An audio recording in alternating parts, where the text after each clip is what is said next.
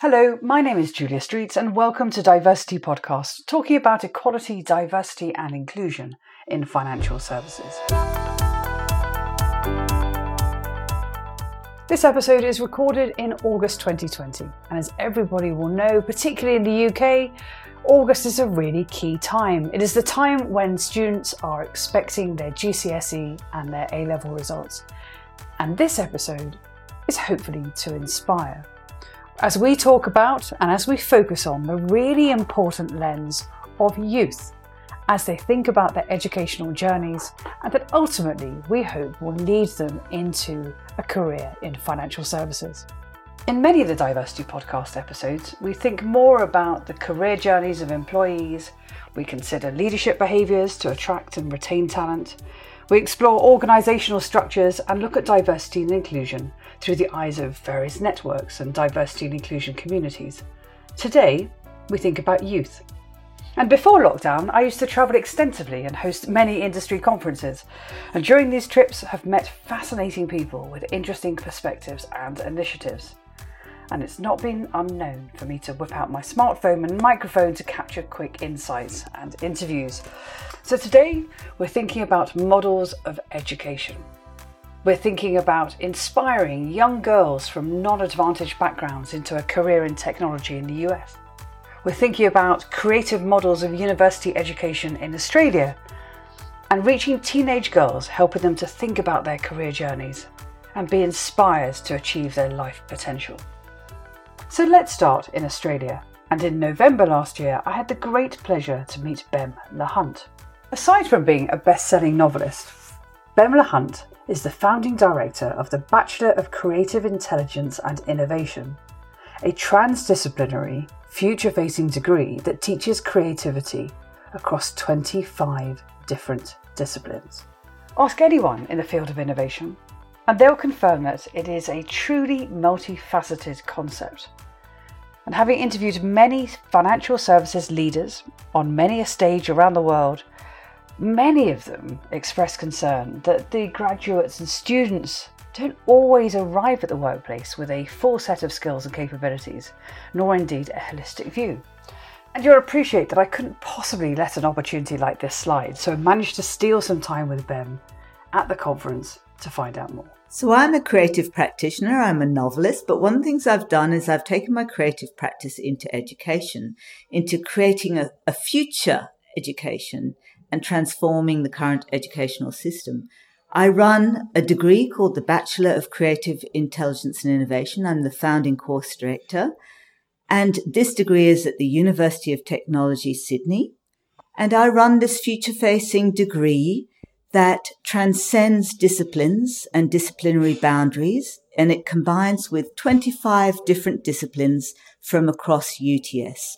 And do all the students come into uh, the world, the corporate world, or do they go off and be entrepreneurs? Do you, do you have a sort of common uh, destination for them? Are you preparing them for a particular route? So we work very closely with Australia's innovation ecosystem. And we have within that around 1200 partners from over 600 organizations. A lot of our students work with these partners during their education, especially in their fourth and final year of this degree. Once they've completed their core degree, be it in business or law or science or engineering or design, communication. And then they essentially go on these innovation internships. They work on an industry project.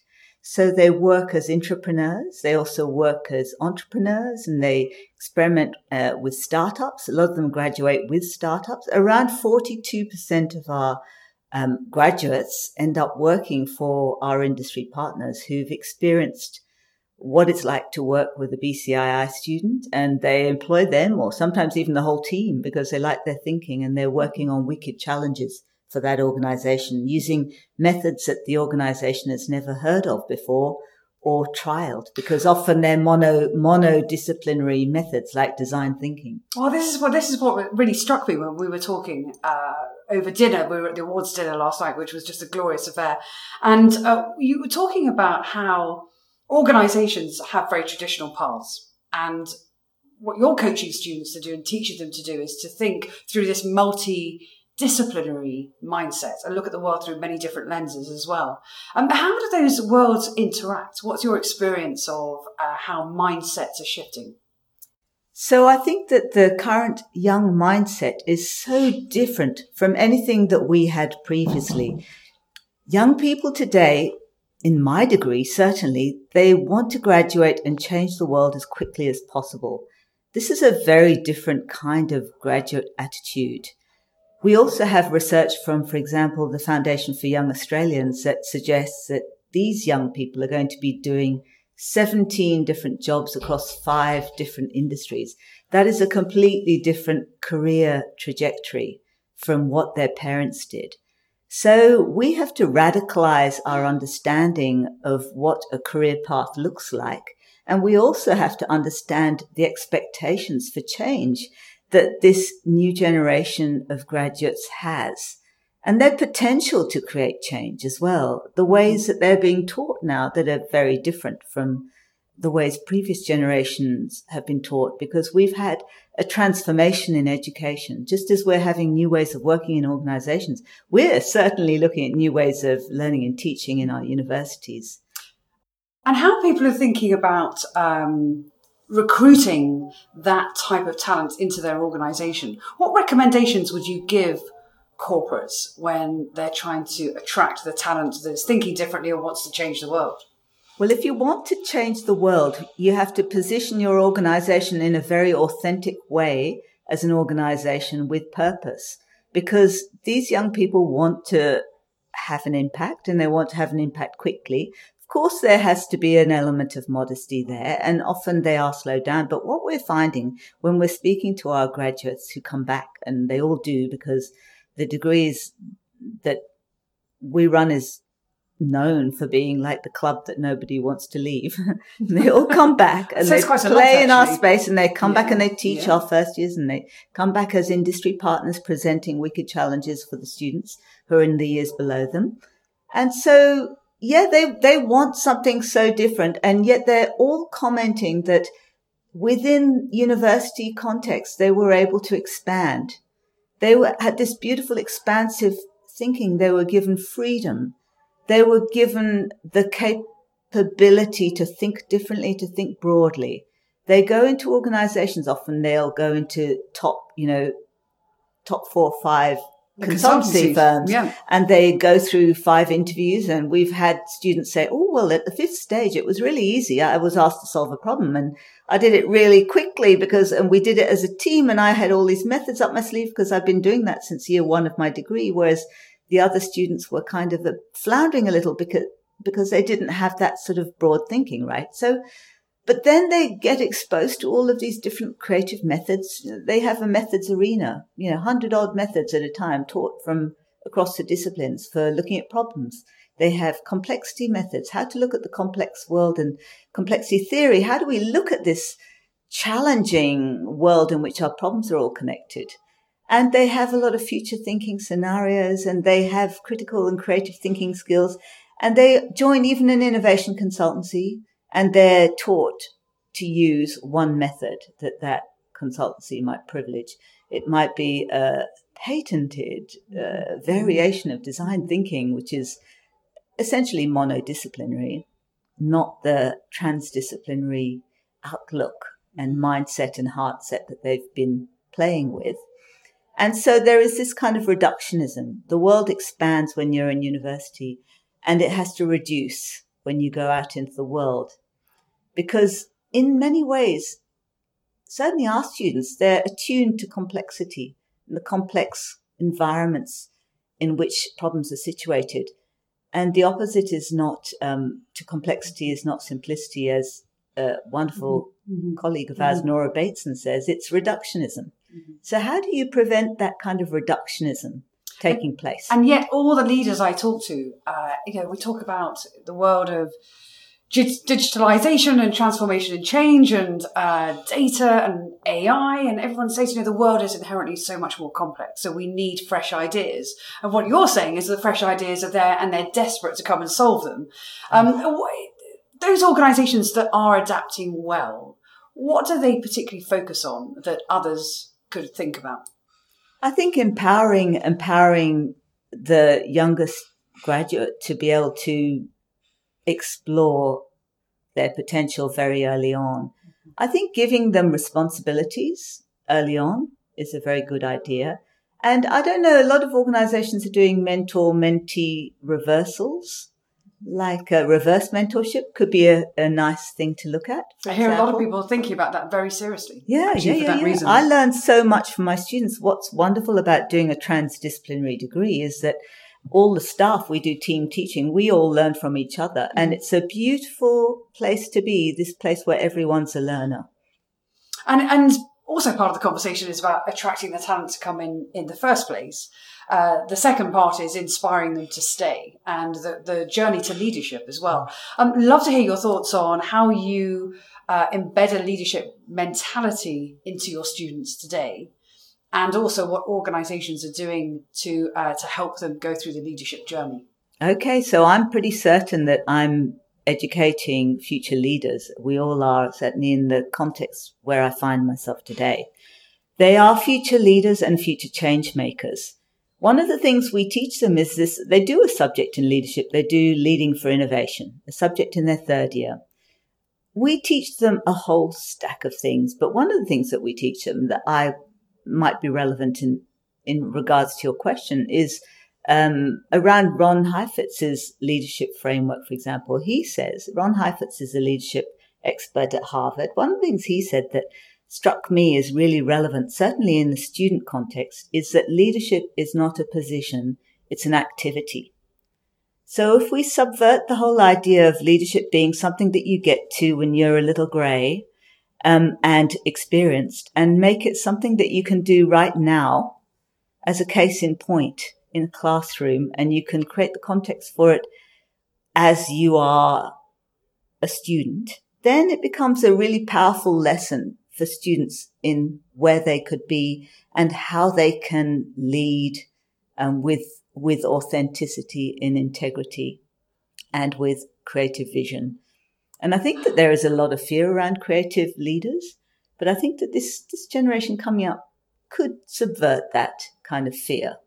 Well, that's a very exciting prospect, it has to be said, as I'm working in the field of technology in particular. Uh, it's been wonderful to catch you. Thank you so much. I do know how busy you are, and to caught you at the Women in Payment Symposium has been wonderful. Bem, thank you. Thank you.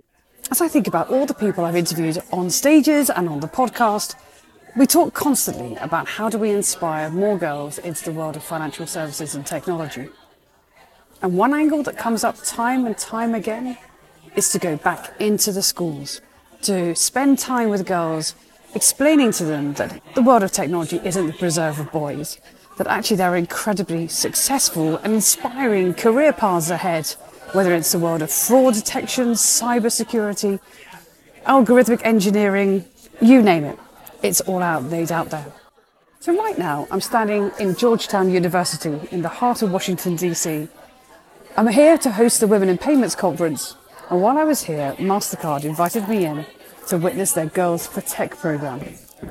I'm standing in the heart of the business school, watching 25 to 30 inspiring young technologists talking to young girls from the local area. And they're talking about all manner of things digital, algorithms, fraud detection, and they're doing it in the most interactive way. You can probably hear the sounds in the background as these young girls are really getting stuck in. And what's most inspiring is, of course, they're being tutored by young women who have chosen a career in STEM themselves. And we talk about if you can see it, you can be it. Well, this is live in action today. I was really keen to find out more. I wanted to know what inspired these programs and then also what impact they've been having. So I was delighted to catch up with Susan Warner, who's the Vice President of Community Engagement at MasterCard.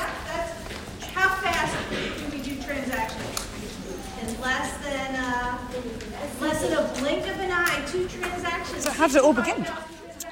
Uh, we had the idea for Girls for Tech in 2013. We really wanted to engage our employees in the very subjects of MasterCard. So everyone thinks we're a credit card company. We're actually algorithms, fraud detection, cryptology, big data, digital convergence, and of course, a super fast network that's not STEM. I don't know what is. So we really wanted to create a program where our employees could get out into the community and serve as role models and mentors in payments technology. So where did the idea come from? So, in my previous career, I ran uh, a global literacy program for Time Warner and then created two STEM programs uh, for a technology company. So, when I came to MasterCard, I really wanted to uh, take similar programs but make it bigger, better, and, and global. The potential is endless. Where do you begin? One girl at a time. That's what's really important is making an impact and showcasing that there's all kinds of STEM careers out there, and it takes all kinds of skills to pursue a STEM career. And as I look around the room, so you've got uh, young employee, female employees from Mastercard, and you've also got students from Georgetown as well. Right. Uh, so, so what are we seeing today? Uh, today, uh, we are all about fraud detection, cryptology, algorithms, big data. It's hands on activities. The girls are cracking code, they're listening for potential fraud, they're solving uh, a school problem using data, um, they're learning about binary code and digital convergence. This is what's happening. Very hands on, very inquiry based. Um, we want the girls really discovering this for themselves. Which is enormously inspiring. You can feel the, the energy in the room. There's sort of one question which I keep coming back to, which is in the world of fintech, when, when I work with entrepreneurs, there's always this question of scale. How do you scale a program? And we've got 30 girls here today, but I know you've got huge ambitions to take this even bigger. Tell us about that. Well, we've reached over uh, half a million girls in 27 countries. Uh, but to us, it's about impact. Um, so we've developed deeper dives. So all the girls, for some reason, leave our, our program saying they want to be a fraud detective or a cryptologist. So we just developed and launched a new cybersecurity and AI program. We have a 20 week coding program, and we also have a high school or secondary uh, school outside the U.S. Um, more about product ideation. So that's a 2.0. So that's impact. We want them coming back again and again, really being exposed to payments technology. But we also scale. So how we do that is we create uh, concepts, classroom curricula based off of the concepts of Girls for Tech, and then a partner like Scholastic can take those concepts, that classroom curriculum, and deploy it throughout all U.S. schools. And we have nonprofit partners throughout the world. And say throughout the world, I mean, the girls are wearing T-shirts now that have what 27, 27 countries on them. Countries. It's amazing. There's a few more coming. So um, yeah, yeah. Uh, the, the, excitement um, in the background. What's really exciting to me is that our employees have really taken to this program. Um, you know, we can't keep up with the requests that we have, and, and that's that's a great place to that's be. Fantastic. So the program's been running now for six years, mm-hmm. I understand. So um, I mean, are you seeing some girls come through into the workplace? Right. Yes. So I'll tell you one story. It's my favorite story. So Beatrice uh, came to our coding program six years ago, uh, kicking and screaming. Her mother made her do it. She didn't want to learn how to code. Um, today she is um, in uh, ROTC. She's majoring in cryptological warfare. She's at a top university in the U.S. and she's uh, going to be an intern at Mastercard this summer. So Amazing. we're really excited because we're just going to start to hear these stories, and we okay. hope we've been an inspiration somehow, some way. It just feels like the start, doesn't it? It's been such a joy being here to to witness it in in in progress. It's incredible. So, Susan, thank you so much. You're welcome. Since lockdown, Susan told me that in February this year they took the tough but right decision to cancel all Girls for Tech programming across the world. But, never idle, they quickly pivoted to create girlsfortech.com, an online site delivering STEM activities for parents and educators to share with their children and students. Susan and her team have posted these activities in some seven languages so far and continue to add content every single week. And in the interview, you'll have heard Susan mention their US partner Scholastic and have successfully reached more than 150,000 girls in a mere three months. Summer camps have gone online, and right now, Susan and her team are creating virtual, interactive Girls for Tech sessions, offering activities to MasterCard's employees' children over the summer as well as working with several of their partner organisations. Our third and final interview today features the work of Edwina Dunn, OBE, arguably one of the most successful leaders in the data industry with a career of delivering transformational business change. Along with her partner, Clive Humby, Edwina revolutionised the world of retail and consumer goods when they pioneered Tesco Clubcard and other global loyalty programs. When she sold the business to Tesco, it had some 1,500 employees across 25 different countries and managed engagement strategies for 350 million customers like you and me. My fascination for innovation and data aside, I was particularly interested to read about a business that Edwina launched in 2015 called The Female Lead. The Female Lead is an educational foundation and a campaign celebrating the achievements of women and their inspiring stories. Following groundbreaking research into social media and mental health, a female leadership program was launched in schools and colleges so that girls can find role models and increase their career aspirations and their confidence. And I was delighted to spend some time with Edwina during lockdown to find out more. So, Edwina, wonderful to have you on the show. Thank you so much for joining us. What are you focused on right now? Well, my real passion is the female lead. We produced a book, uh, volume one, with 60 amazing women, and we showcase these to show girls just all the things that can be achieved by women living in the world, shaping our world today. That's been hugely successful. It's in 18,000 schools. We have live female lead societies um, happening everywhere. Um, and we've run some um, interventions, which we'll talk about later. But my new campaign is to focus now on working women. So we're currently doing research during lockdown to find out what are the challenges women face at work. And we're going to use these to frame the questions to ask 60 more women. And we're going to be bringing out volume two. So I'm hoping that some of your listeners in the city will get excited about that and want to be ahead of the curve on what matters most to women today and get involved and help us. And there are so many conversations right now about, you know, is this good for women? Is this terrible time for women? So we'll be unpacking that for sure as we go through the conversation. That's fantastic. And I can't believe, you know, that, so that's 60 women, 18,000 schoolgirls are reading. And as we know on the podcast, of course, if you can see it, you can be it. And the, and the power of role modeling is very important. I, I'd love to explore what impact are you finding that this has well, you know, the great thing is that the schools, the girls are talking to us, so too the teachers and parents. So they will send us examples of what they're talking about and show us how they're relating to the stories. Um, what we find is not that one woman is above all others in, in who they aspire to be, but that they can actually take elements from multiple women and learn from how they've navigated some difficult things. When we started, we thought this was all going to be about young girls. What surprised us is we've engaged now with girls at colleges and universities, and we've uh, recently done some work with um, King's College with the MBA class. And, you know, we've had feedback from them. Um, you know, it was what they've basically said was they did a case study, they loved it, and it made them think not just about the world that they're moving into, but their own lives and their own stories. And they really enjoyed it. So I see that as really tangible evidence that we're relating to girls, young women, and as I mentioned, we're now looking at older women and the challenges they face. So they tell us is the short answer. Oh, and when you talk about case studies, could you bring that to life a little in terms of, is that sort of a, a, a, business scenario, a life scenario? What sort of case studies are they talking through? They're looking at women that they admire. So, you know, everyone from Michaela DePrince, who, who, you know, was an orphan in Sierra Leone and has become a prima ballerina with the Dutch National Company, through to Christiane Amanpour,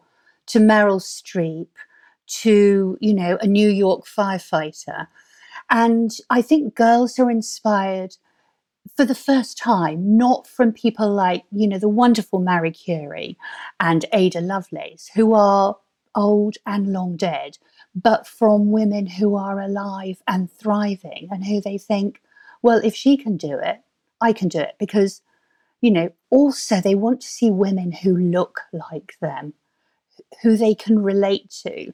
And I think that's why we've been really, really focused on young, old, diverse, multiple definitions of fulfillment, not just money and power. That's incredibly important, isn't it? And it's that classic adage, you know, if you can see it, you can be it. And we hear this time and time and time again, which is, you know, people on stages and on pages. Actually, that rhymes quite neatly. Actually, I should use that more often uh, on stages and on pages. That, that that shows actually this could be my pathway. And there's something about that also about overcoming adversity as well and having the resilience. And you mentioned, I think, about mental health and the considerations around that as well. I, would love to, um, because you're you're, commi- you're commissioning some research now called Disrupting the Feed. Love to hear a bit more about that as well. Well, Disrupt Your Feed was research that we conducted with Dr. Terri Apter, um, Cambridge University professor of psychology and author. Um, and we uh, interviewed girls between 14 and 17 years old. And we looked at their consumption of social media before and after this intervention that we call Disrupt Your Feed. And we found, you know, quite shockingly that many of these girls, some, you know, in, in very privileged schools, were consuming as much as six hours social media per day. And it was leaving them with a very very unpleasant feeling, and they were unanimous in this respect. It made them feel less, it made them feel anxious, um, and it was a solid diet. Some of them call it the cringe binge because they know it's bad for them, but they still binge on it. And what we suggested, instead of saying, don't do it, don't consume, you know, the Kardashians or Love Island, we basically said, mix it up and try three or four new female role models because they were, you know, a lot of them were following only males. And so we said, try three or four. And then we went back nine months later and interviewed them and found that things had changed significantly. And without exception, uh, I'll come back to that, but without exception, they basically said they felt better, they felt happier, they could see their way forward in their career because they'd actually been looking at women who were doing some of the things that they were really interested in. So, this very small intervention was making a big difference. First of all, the thing that strikes me is in this day and age, you know, six hours a day is an enormous amount amount of time.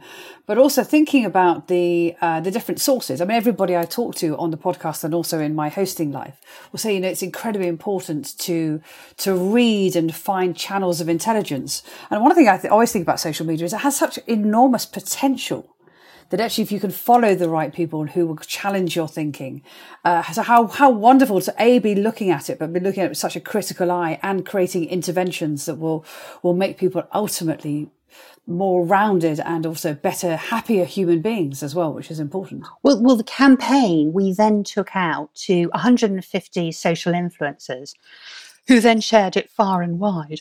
And we had something like 330 million impressions from this campaign. So all these influencers saying, wow, simple idea. Why didn't anybody think of it before? Seems to work. And actually, that is what propelled us forward. So it got shared not by us, but by women who were also trying to tackle this in different ways and facing different challenges. So phenomenally successful. And, um, you know, we keep in contact with some of the young girls. And um, you know they tell us that they're you know one of them is has gone on to Oxford to study her subject, and she said the intervention came at a time in her life where she wasn't believing in her capability, um, and subsequently that belief propelled her forward. So, you know, it's those kind of things that make you realize it's worthwhile and we can make a difference even with, with small steps. And there's an argument for when I've had it all laid out in front of me, it'll be the perfect journey. You know, it's going to be a perfect career. I'm going to have the perfect life. We all know uh, only too well that that's not often the case.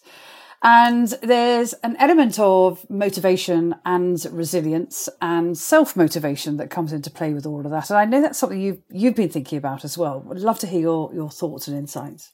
Yes, I think quite often motivation can come from a really dark, unhappy place.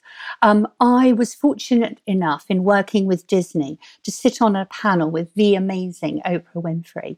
And she explained this really, really eloquently. She said that part of the reason she'd become so successful was that she'd been underestimated by everyone around her including the studios, her working life.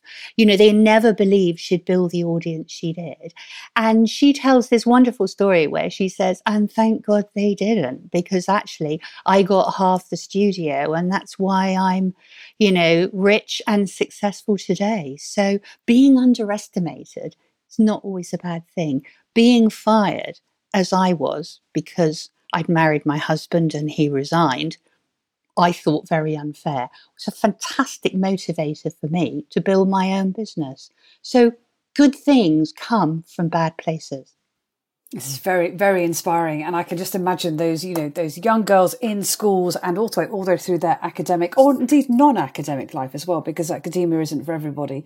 These kind of stories, these kind of nuggets, really, truly inspires. Wonderful. How can listeners get involved? How can, how can listeners support you? Well, the research that we're doing now is for working women. So that's being conducted during lockdown. And we're talking to about 80 women from right across every industry, from, you know, pharmaceutical to the music industry to financial services and the health sector. And the idea being that we want to create a bridge not just for those women, but for girls who are moving into working lives to understand what kind of problems they're going to face. And we want to find the questions that are going to help them navigate that. So, this is a very honest, independent piece of research, very substantial, again with Dr. Terri Apter, um, which will really help us identify those issues. And we hope to then create some interventions. And one of the things that we'll be doing is not only producing this new book and interviewing new women, um, but we will also be putting onto our website a research panel that we hope millions of people will get involved with and answer some questions on their life and what are the pillars that matter most in their life so that we can start to present these not just to businesses but to government as a way of helping shape bigger interventions that are going to help them navigate a longer, easier, more successful career path. And you talk about the research panel. When, when will that be available? How can people sort of participate in that and uh, and get involved on the website? Well, the research is being conducted as we speak. Um, it will be finished um, towards the end of August. And then through uh, September, October, we'll be compiling all of that research and we'll be launching the findings in November.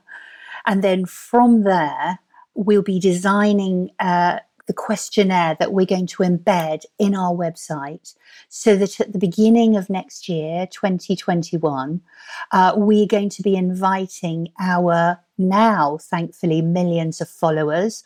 I think we might then have nearly a million followers on LinkedIn alone. We're going to invite them all to come onto the website and fill in very minimal questions on what they believe, what matters in their life, so that this becomes you know true to my background and and my science an evidence-based platform that we can then use to petition and help both businesses but governments too um, to actually start to shape interventions that are going to unlock the economic power of women in the workplace, not just now, but as we recover and into the future.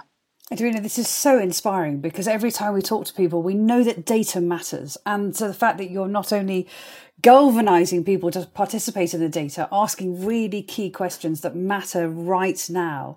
And, you know, I think of so many panels that I've been hosting over the last month or two, which is thinking about the future of work and, and the future of talent and the way that organizations engage with their employees. You know, this is, this is so timely. So we'll support you in every which way we can. We'll let people know how they can participate. And, and we'd also love to, to hear about the findings as well, to talk about that. And as you look ahead, you know, can I ask you what you're most hopeful about? What, what are you really excited about at the moment? Well, for me, this is not just how we help women at work, but how girls now can start to relate to what lies ahead for them. You know, the truth is, no matter what is said, it is still harder for a woman to be a high achiever in whatever her role and ambition. And so to break that down, to make it more visible, to make it more obvious, to help her to ask the questions that we know everybody asks, which is Can I have a child? Should I have a child? You know, how is it going to affect my career? Does it matter? These are the kinds of questions. How much money do I need to earn before I can do that? Um, Uh, should I be doing my own pension? Should I have investments? These are all the conversations we know women want to ask, but don't yet feel socially strong enough or, or workforce strong enough to ask. So we want to bring those to the fore. And then we want to give this new book back to the schools so that we're creating the pipeline of talent for the future that's savvy and and we want boys to be savvy as well as girls so that you know we do have a fairer society Edwina, it's really inspiring work. It's been wonderful to have you on the show and to hear your insights and, and your really data critical thinking that, that lies at the heart of everything that then, of course, it reveals itself in terms of showcasing and role modeling and inspiring young girls and also women throughout their entire career. It's been a joy to have you on. Thank you so much. So I hope you agree these were three fascinating interviews and insights from around the world. And my thanks to Bem, Susan, and Edwina for taking the time to explain their initiatives and their impact. And this brings to the end Series 8 of DiverCity Podcast as we take a break for the summer. And I'd like to take a moment to thank all our guests who have joined me on these episodes. And as always, thank you to all our listeners and supporters. Right now, it is so important that diversity and inclusion remains high on the agenda because, as we all know, and the data very clearly proves, diversity delivers better performance. My name is Julia Streets, and as always, thank you for listening to DiverCity Podcast.